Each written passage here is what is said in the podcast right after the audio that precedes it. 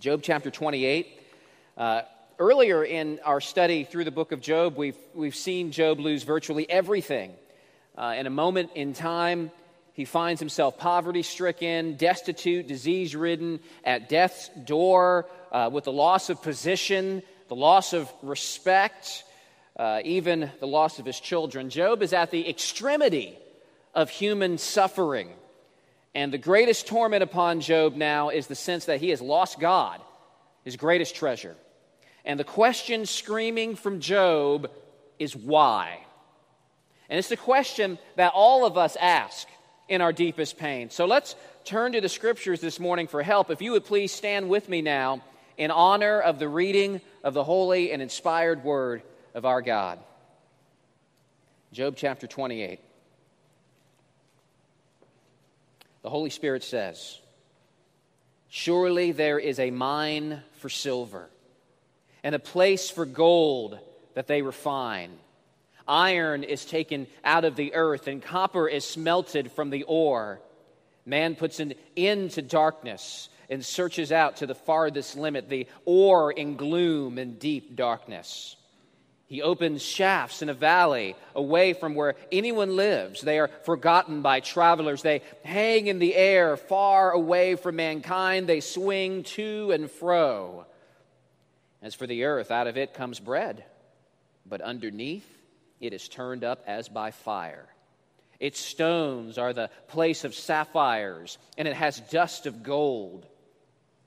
That path no bird of prey knows and the falcon's eye has not seen it. The proud beast have not trodden in it. The lion has not passed over it. Man puts his hand to the flinty rock and overturns mountains by the roots. He cuts out channels in the rocks, and his eye sees every precious thing.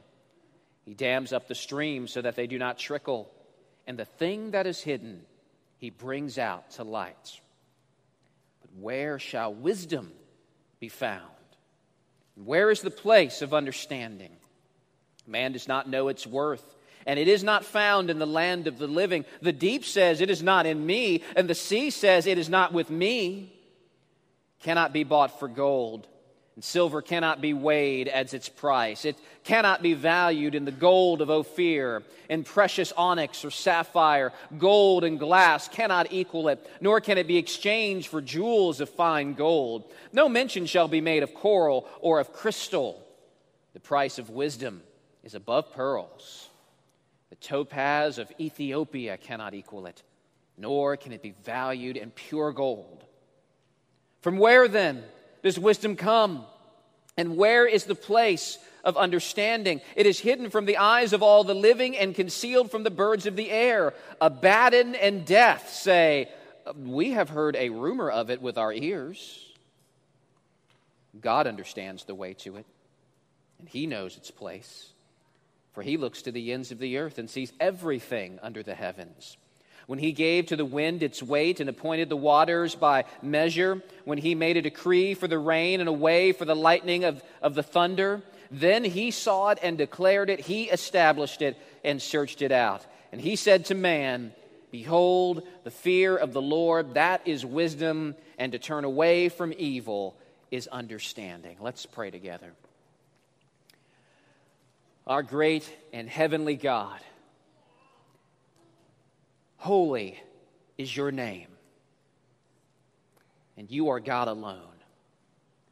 And Father, would you give us this morning ears to hear the wisdom of the Lord? It is wisdom that we desperately need above all other things. Father, I pray for those this morning who are going through various kinds of trials and various kinds of, of difficulties, and, and people who come into this place this morning bearing various kinds of burdens and suffering in various kinds of ways. Father, I pray that you would bestow wisdom upon these this morning. Wisdom from God in how to navigate troubled waters. Thank you for your word. And now we are ready to receive your wisdom. In Jesus' name, amen. You may be seated. It's been said that it's not suffering that breaks us, as much as it is suffering that we don't understand. Suffering that seems senseless, suffering that seems purposeless. And when the suffering comes and the darkness descends and the torment increases, the natural and most pressing question that screams in our heads and in our hearts is the question, why? Over and over again in our sermon series these past few weeks, we've seen Job express his emotional turmoil and anguish, demanding to know why demanding to know uh, what, what's happening, demanding to know why God, who was his friend, is now seems to be treating him as a bitter enemy. And as Job screams out, Why? Job's three friends have been saying, It's simple, Job. You're suffering because you're an unrepentant sinner. If you do good, God will give you a great life and lots of prosperity and comfort. If you're bad, God will give you what you deserve, which is punishment, and He'll do it quickly. And therefore, therefore, Job, they're saying, since your suffering is very great, it means that your sin is very great. So just repent from that sin and everything will be fine. But Job knows that's not the answer. We know that it's not the answer as we've been reading through this book. Job's suffering is not because of any past sins that he's committed. And, and, and, that's, I think, a part of what's confusing to Job because I think, it, at least initially, he shared the same kind of theology as his friends, but now that theological system is being totally undermined. And, and surely to Job, it seems now that the very fabric of the universe is falling apart and that things are out of control. He's beginning, I think, to question God's government of the universe. Is he running things right here? Everything that he has believed is being challenged, and he can't handle that. And so, as we've seen in prior weeks, a very fierce, uh, vicious, raging debate has erupted between Job and his three friends. They all grapple with the question, why? And by the time you get through chapter 27, the debate has gotten very ugly, with name calling and personal attacks and a very hostile tone. If you've been, as I've encouraged you to do on your own, be reading through the book of Job, and you, you've seen that. They're calling each other windbags. They're telling each other to shut up. They're, they're not much unlike us when we get into heated debates with other people. And so, neither side at this time has come close to persuading the other. Neither side is budging. They're all, everybody's digging in their heels. And so, by the time you get to the end of chapter 27, we've reached an impasse in the debate. And then comes chapter 28, which is the most unusual chapter in the whole book because it comes totally out of left field, so it seems. You got this talk about mining and animals and the weather. Where, where's this coming from? What's this got to do with the book of Job? What's this got to do with the debate between Job and his three friends? Now, your chapter headings may attribute chapter 28 to the voice of Job. I bet you most of your Bibles do. But you need to know that your chapter headings are not inspired. Did you know that? The, the Holy Spirit did not inspire the chapter headings or, or the chapter and verse divisions. And a number of scholars believe that this is actually not Job talking in chapter 28 uh, for a whole bunch of reasons. It has no smooth literary connection with the immediate context before or after. It contains no accusations or complaints, no responses to anything previously said. As a matter of fact, it has a very reflective, um, contemplative, even tranquil tone, which is very much unlike what comes before chapter 28 and what comes after chapter 28. And I tend to agree. I don't think this is Job speaking. This instead is a poem inserted into the middle of this story by the author of Job. Now, mo- uh, most of the book of Job is poetry, so this is a poem within a poem. And the purpose of this poem is to help us to take a breather in the midst of, a, of the supercharged, highly emotional debate between Job and his friends. I, have heard it uh, described or, compared to uh, the, the ancient Greek uh, ancient Greek plays, ancient Greek tragedies, where some, some point in the middle of the play, the, the attention of the audience is directed away from the, the players on stage and directed to a, a chorus, maybe in the, in the back of the, stage or maybe off to the side and they're, they're singing and they're chanting something. They're outside of the story and, and, and, they're, and they're speaking words or singing words that are giving the audience something to, to think about in the midst of the, of the story. And I think the author of Job wants us to step back from the scene for a moment and contemplate things in light of where the story has been up to this point, and I think he's preparing us for where the story is headed. So let's take a, a, look at this fascinating poem, and let's remember the context of this is Job's suffering and the question why. Job desperately needs wisdom. Why is this happening? Is the universe totally topsy turvy? Is there any meaning in this? Maybe if I could just understand this, I could bear it. And no wisdom has come from his friends. Now, this poem is pretty easy to divide into uh, the four points. So here's a, a little uh, preview of where we're going this morning. Uh, in this poem, the, the author describes in the first 11 verses the difficult search for valuable treasure. You'll see these in the bulletin in your notes too. Uh, the next section, uh, verses 12 through 22, an impossible search for priceless treasure. And then verse 23 through 27, we'll see the source of the treasure. And then finally, the key to the treasure in verse 28. So let's look at the, the first part of this the difficult search for valuable treasure. The first part of the poem is, is beautiful and, and fascinating. And I think what we have here is one of the earliest descriptions of mining in the ancient world that, that we have on record. And the poem begins by talking about a search for something of extraordinary value and the danger and the difficulty that comes with that search, but it's worth the search. So look at verse 1 in your Bibles. Surely there is a mine for silver and a place for gold that they refine. Iron is taken out of the earth, and copper is smelted from the ore. So, right away, the poet draws our attention to things of immense value. But this treasure lay in a place underground, a dark place, a dangerous place, a place of loneliness and potential suffering. The poem takes our imagination into the deep places of the earth. Look at verse 3. Man puts an end to darkness and searches out to the farthest limit the ore in gloom and deep darkness. It says, Man puts an end to deep darkness. That simply means that he's penetrating into deep and dark places. He'd have some sort of, of light with him, maybe a torch or a lantern. He's going deeper and deeper out to the farthest limits in the gloom and deep darkness. And what amazing poetry this is. That makes me wish I, I knew fluent Hebrew because I'm sure it's even more beautiful in the original language. Now, the careful reader of Job is going to notice this emphasis on darkness.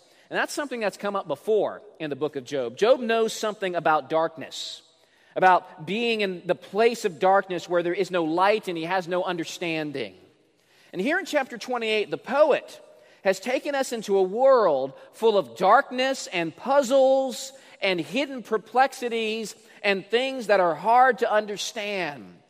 And yet, there lies treasures of great value somewhere in that darkness. But it's hard to find. It reminds us of things that Job has said earlier. Job, back in chapter 23, uh, cried out, Oh, that I knew where I might find him. And here in chapter 28, the poet describes a search, a quest that is dangerous and lonely and difficult there are treasures to be found by the miner for sure, but they aren't easily found. And again, reading this poem in, in the context of the whole book, this search reminds us of Job, who's not simply suffering, but he's searching. He's searching. He's desperately searching in great loneliness and confusion. He's searching to understand the answer to the question why. And it's interesting that the poem now also emphasizes loneliness. Look down at verse 4. He opens shafts in a valley away from where anyone lives. They are forgotten by travelers. So the explorer is far away from settlements. He's far away from travelers. He's off the main road. He's off the beaten path. He is totally and utterly alone. But this passage not only emphasizes the loneliness, but also celebrates the technological know how, uh, the courage, and the persistence of man. He's opening shafts and valleys. Look at the end of verse 4. They hang in the air, far away from mankind. They swing to and fro, and you can just imagine these men that, that, that they've been lowered in, deep into the earth on ropes, hanging in midair, maybe on, on, in some sort of, of uh, you know, some harness or something, and uh, perhaps in some sort of little cage as they're descending down. Some of you are claustrophobic, and just imagining that would make you cringe. Now look at verse 5. As for the earth, out of it comes bread. Here the poet's referring to agriculture. He's comparing it to mining. Farming is relatively easy. Bread comes out of the earth, but the search for hidden treasure is difficult and even violent. Out of the earth comes bread, but then look at verse 5 but underneath it is turned up as by fire. Uh, this probably would describe an ancient mining technique of, of heating up the rock, and then you'd pour water onto the hot rock and it cracks. It's a, it's a primitive form of explosives. Verse 6 reminds us again of the rewards of such a difficult search. Look at verse 6. Its stones are the place of sapphires, and it has dust of gold. And, and here again is a celebration of human ingenuity and the uniqueness of man. Look at verse 7. The, uh, the path no bird of prey knows, and the falcon's eye has not seen it. The proud beast have not trodden it. The lion has not passed over it.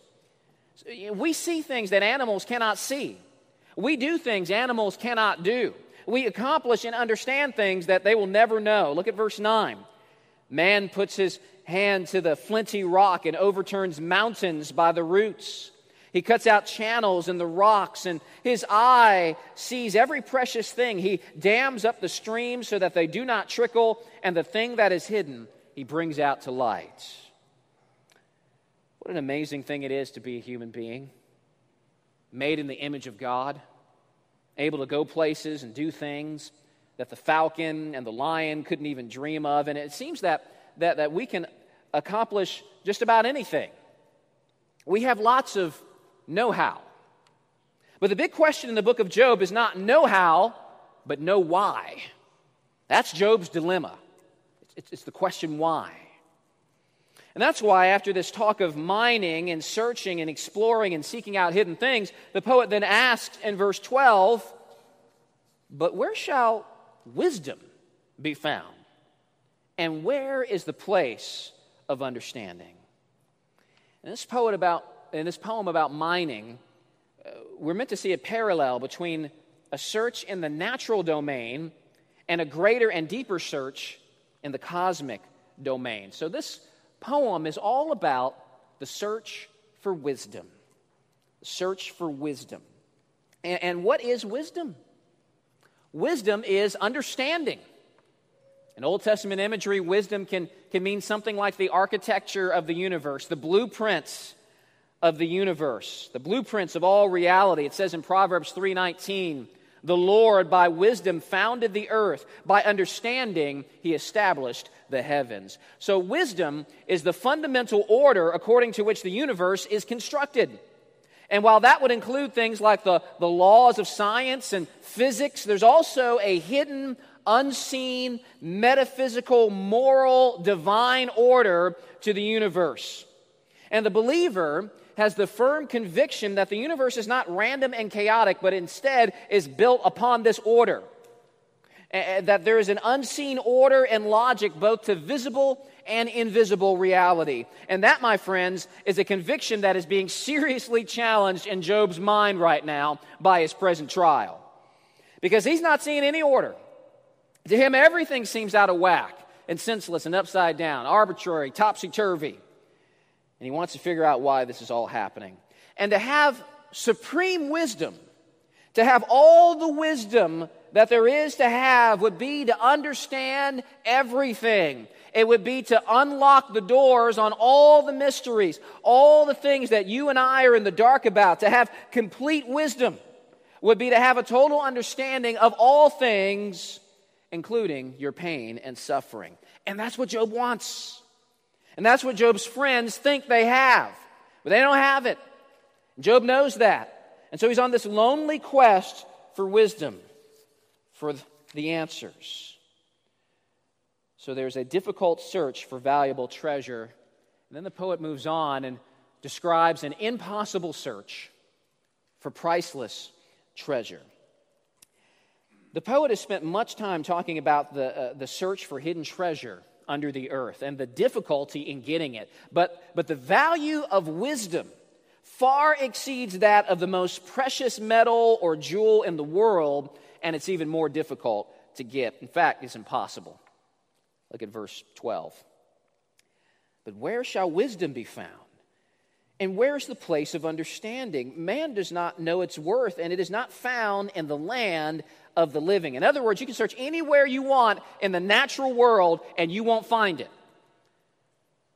Continuing in verse 12, the deep says, It is not in me, and the sea says, It is not with me. You've got the, the poet personifying the depths of the sea. Never mind searching down in a mine shaft, we're going all the way down to the very bottom of the ocean and we find ourselves consulting with the sea, which in the ancient world was often associated with deep mystery and chaos and fear. Surely, if we could penetrate down to the bottom of the sea, we get down to the bottom then of all of our questions. But the sea looks at us blankly and says, Sorry, friend, I got nothing for you. I, I know nothing about this wisdom thing. And after our deep sea dive, we find ourselves sitting back on the ash heap with Job in suffering, none the wiser. And the question of why remains unanswered. The quest for wisdom seems vain and futile. And yet, despite its impossibility to find, we are teased with the pricelessness of wisdom. Look at verse 15. It cannot be bought for gold and silver cannot be weighed as its price. It cannot be valued in the gold of Ophir and precious onyx or sapphire. Gold and glass cannot equal it, nor can it be exchanged for jewels of fine gold. No mention shall be made of coral or of crystal. The price of wisdom is above pearls. The topaz of Ethiopia cannot equal it, nor can it be valued in pure gold. Bill Gates doesn't have the money to buy this wisdom. The most powerful men in the world don't have the ability to lay hold on it. And unlike the miner searching for material treasure, the ingenuity and technology and cleverness of man cannot discern it. The stubborn and persistent miner, if he's intelligent enough and capable enough and strong enough and searches deep enough, he can find some gold. But the one who seeks to fully understand the blueprints the architecture of the universe, you can search as far and as deep into the cosmos itself, and you will come away empty handed.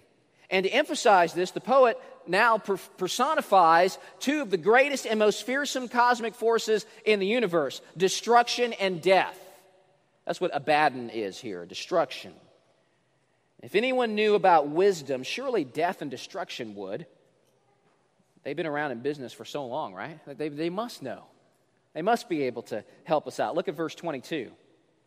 Abaddon and death say, We have heard a rumor of it with our ears. In other words, you, you ask these ancient forces about wisdom, and they'll look at you and they'll scratch their heads and they'll shrug their shoulders and say, Wisdom? Oh, yes, I think a long time ago I heard something about that from a friend of a friend who had a second cousin somewhere who mentioned something about it from a guy he once knew, and um, uh, sorry, I guess I can't help you at all. Now let's remember the poet wants us to stop and think. Job and his friends have been arguing about the meaning of Job's suffering. They're grasping for wisdom. Job wants access to the blueprints of the universe that will unlock the door to the problem of his suffering. And the poet is leading us, you and I, to step back from the drama of the angry debate to reflect on all of this.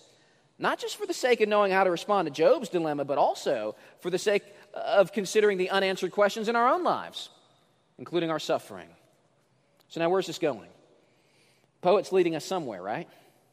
But by the time you get to verse 22, it seems like he's led us into a brick wall. Wisdom is so precious and so valuable and so needed.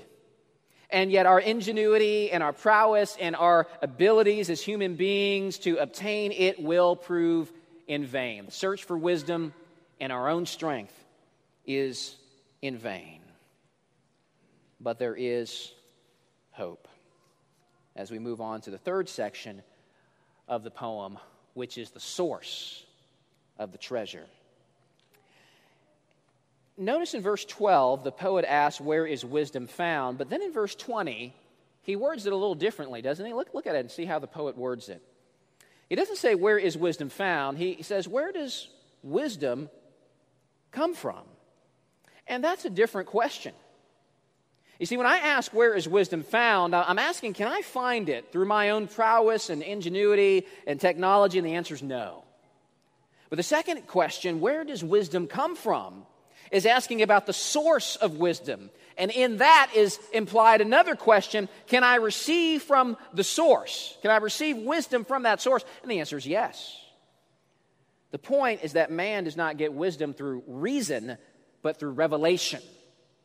Wisdom must be revealed by God. Look at verse 23. God understands and knows wisdom. God understands the way to it, and he knows its place, it says.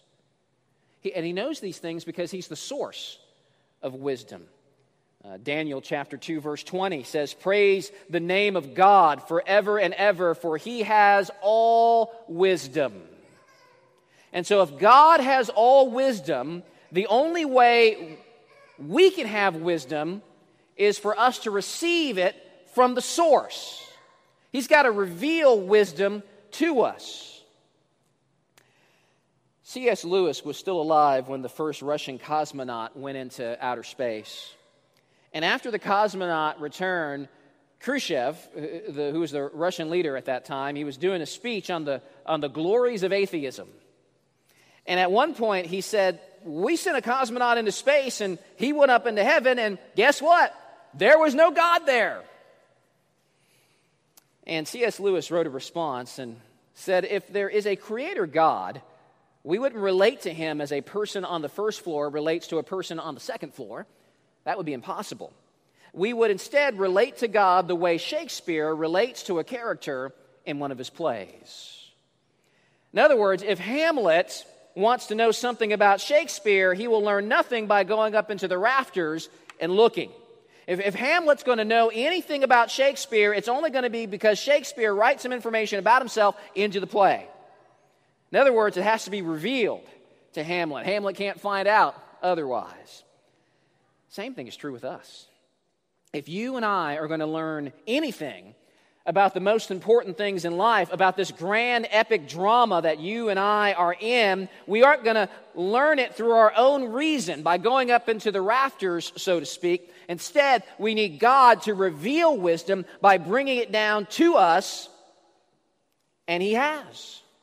It's called the Word of God, the Bible. And what does the Bible reveal to us? Well, let's keep looking. Look at the next few verses. Let's start again in verse 23. God understands the way to it, and He knows its place. And then look at what the poet does next.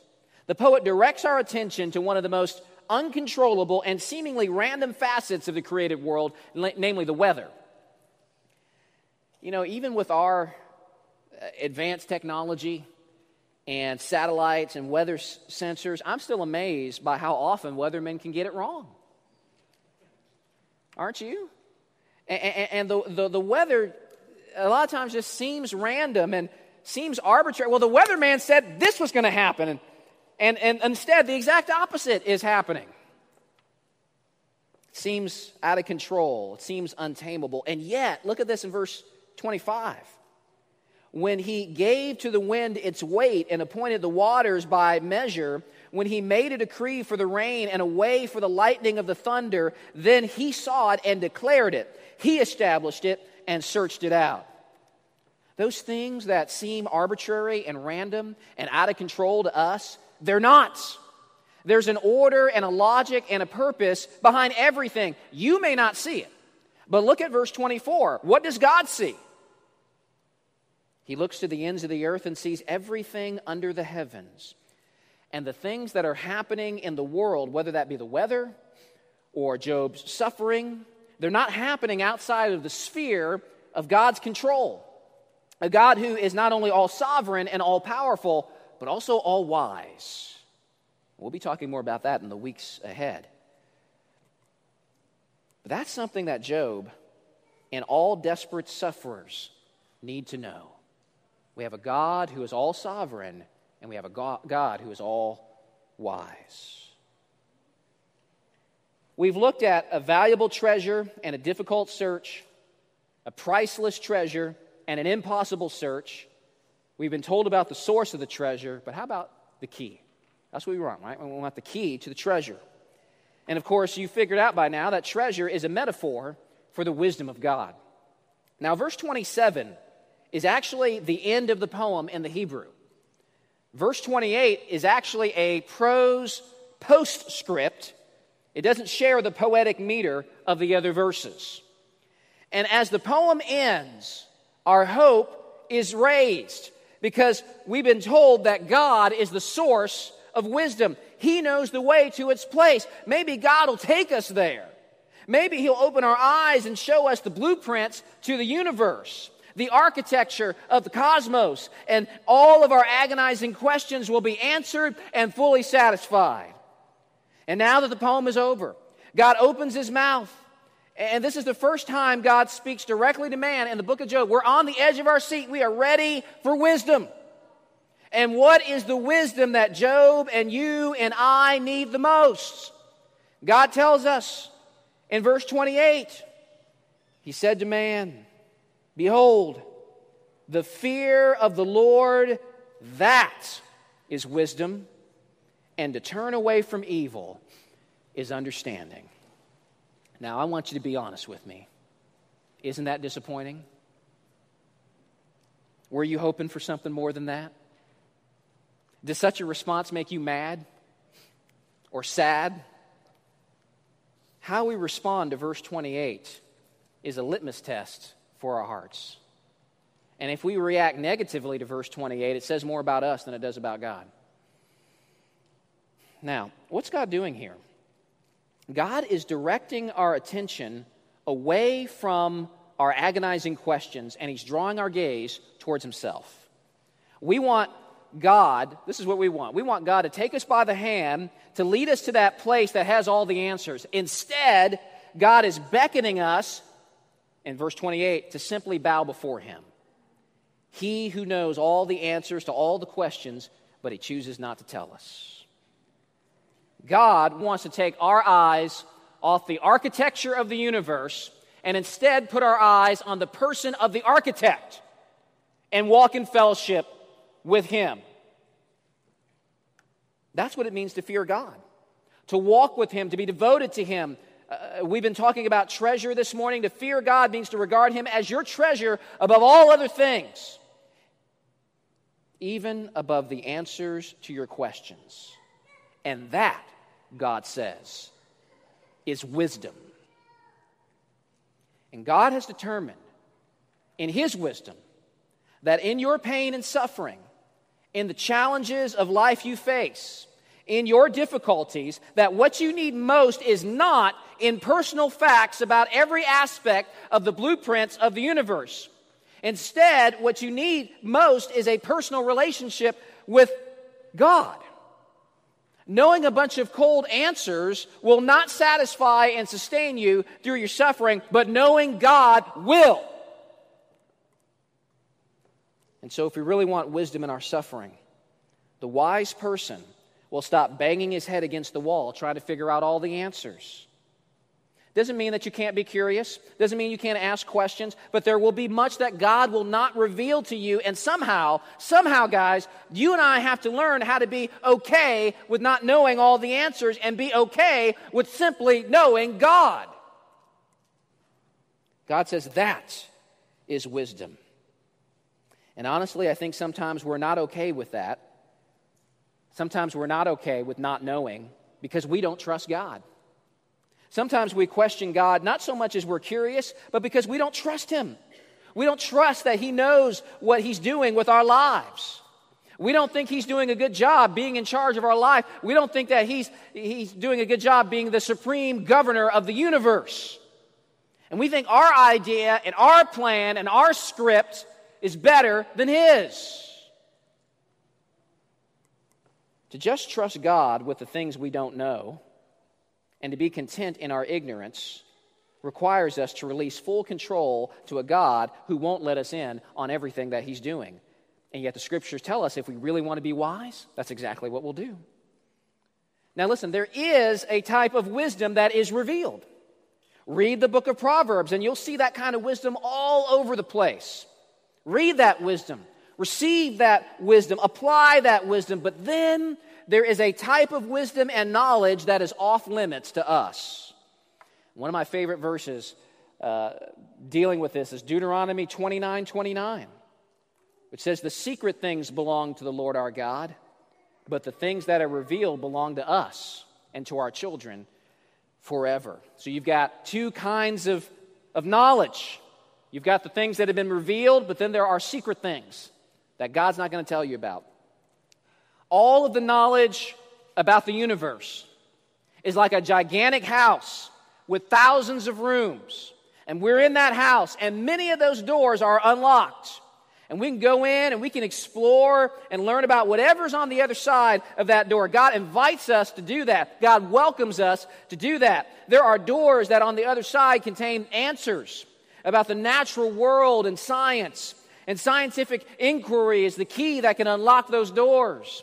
There are doors that on the other side contain answers about the spiritual realm, and you'll find that the Bible contains keys to unlock many of those doors.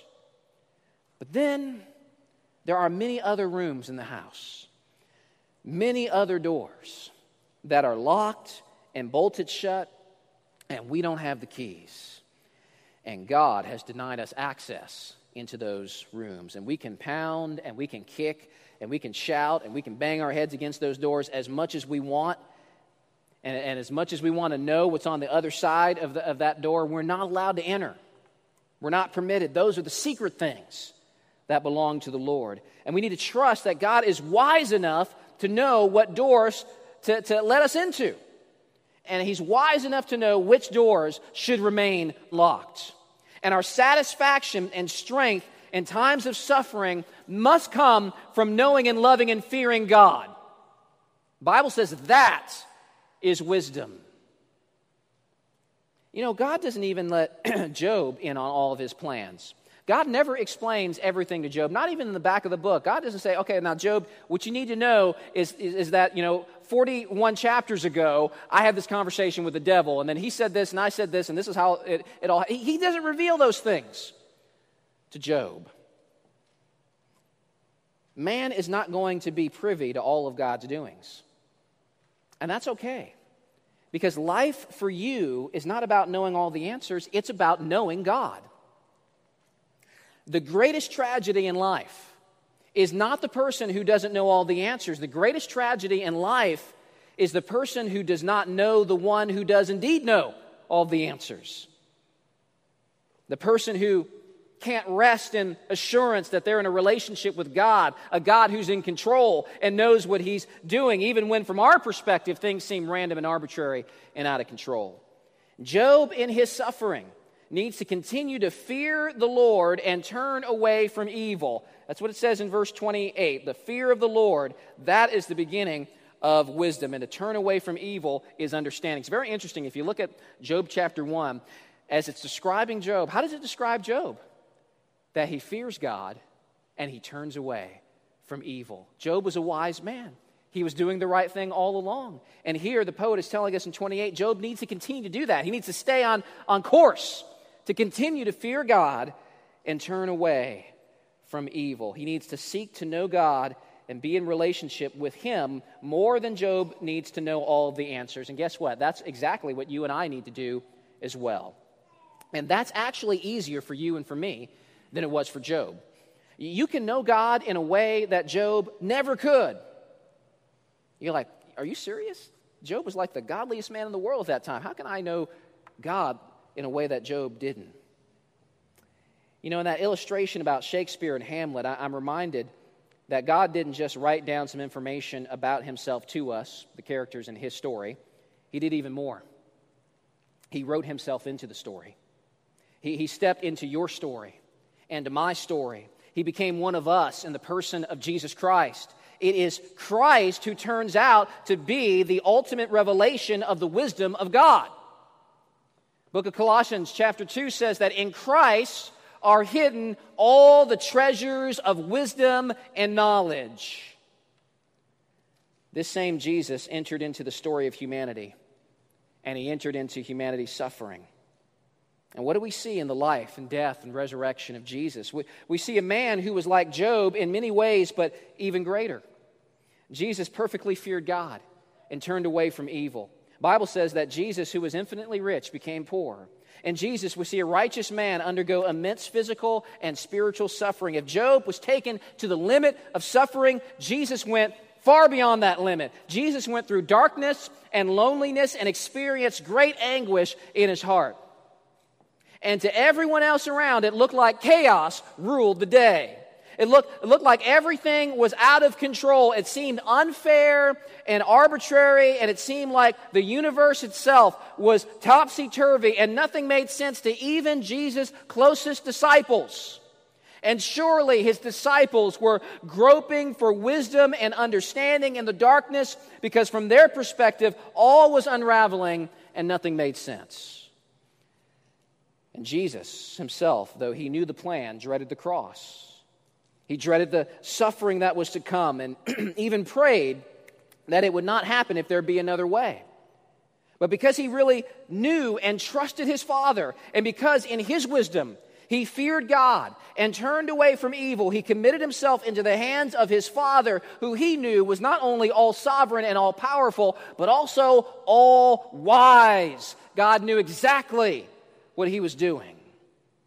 Because through his sufferings, Jesus provided payment for the sins of wicked rebels like us, so that whoever trusts in Jesus could actually do what Job 28 urges us to do which is to know God. We can't know God apart from Jesus dealing with our sins, and Jesus dealt with our sins on the cross to bridge that separation between man and God.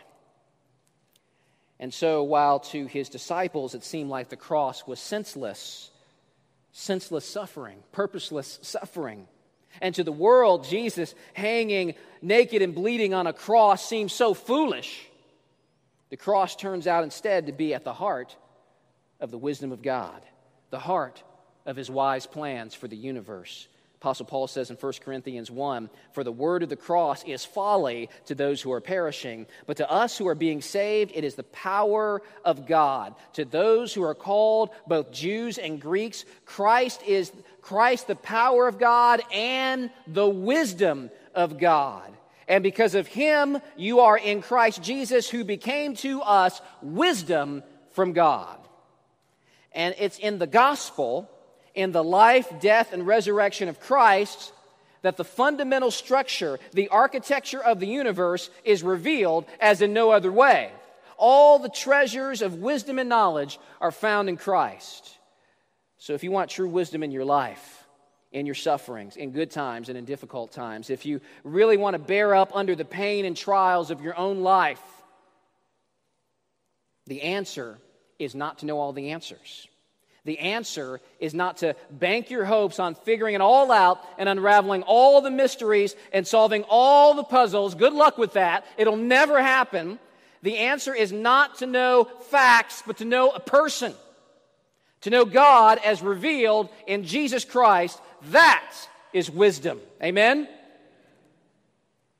In a moment, we will observe communion, which is a powerful reminder of how we get to know God in the first place.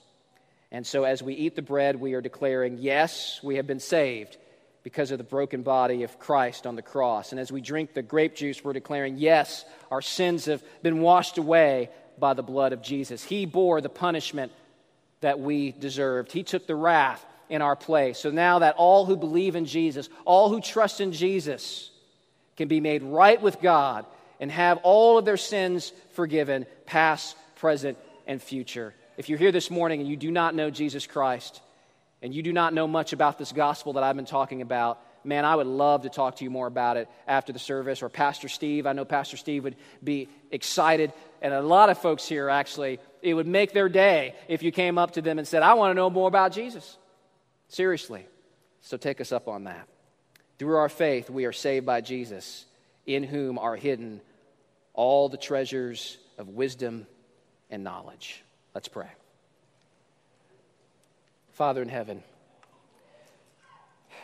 I pray that we would receive the wisdom of God, which means that we would receive Christ. I pray for my friends, my brothers and sisters here this morning who are going through suffering, who are going through trials, and who have many, many questions. And, and it's okay to have questions, but there is a point where we need to set the questions aside and where we need to find our rest, not in knowing the answers, but in knowing you. Father, would you help us all to be growing in our contentment in Christ? Oh, that's so hard. so hard for me to do that. I find every day a million things that I could be angry about, be bitter about, complain about, grumble about. Father, will you kill that kind of sin in my life and, and, and the lives of my, my friends here? And help us to turn our eyes on Jesus and look full into his wonderful face. And then we will experience the things of this world growing strangely dim in the light of your glory and your grace. And we pray it in Jesus' name. Amen.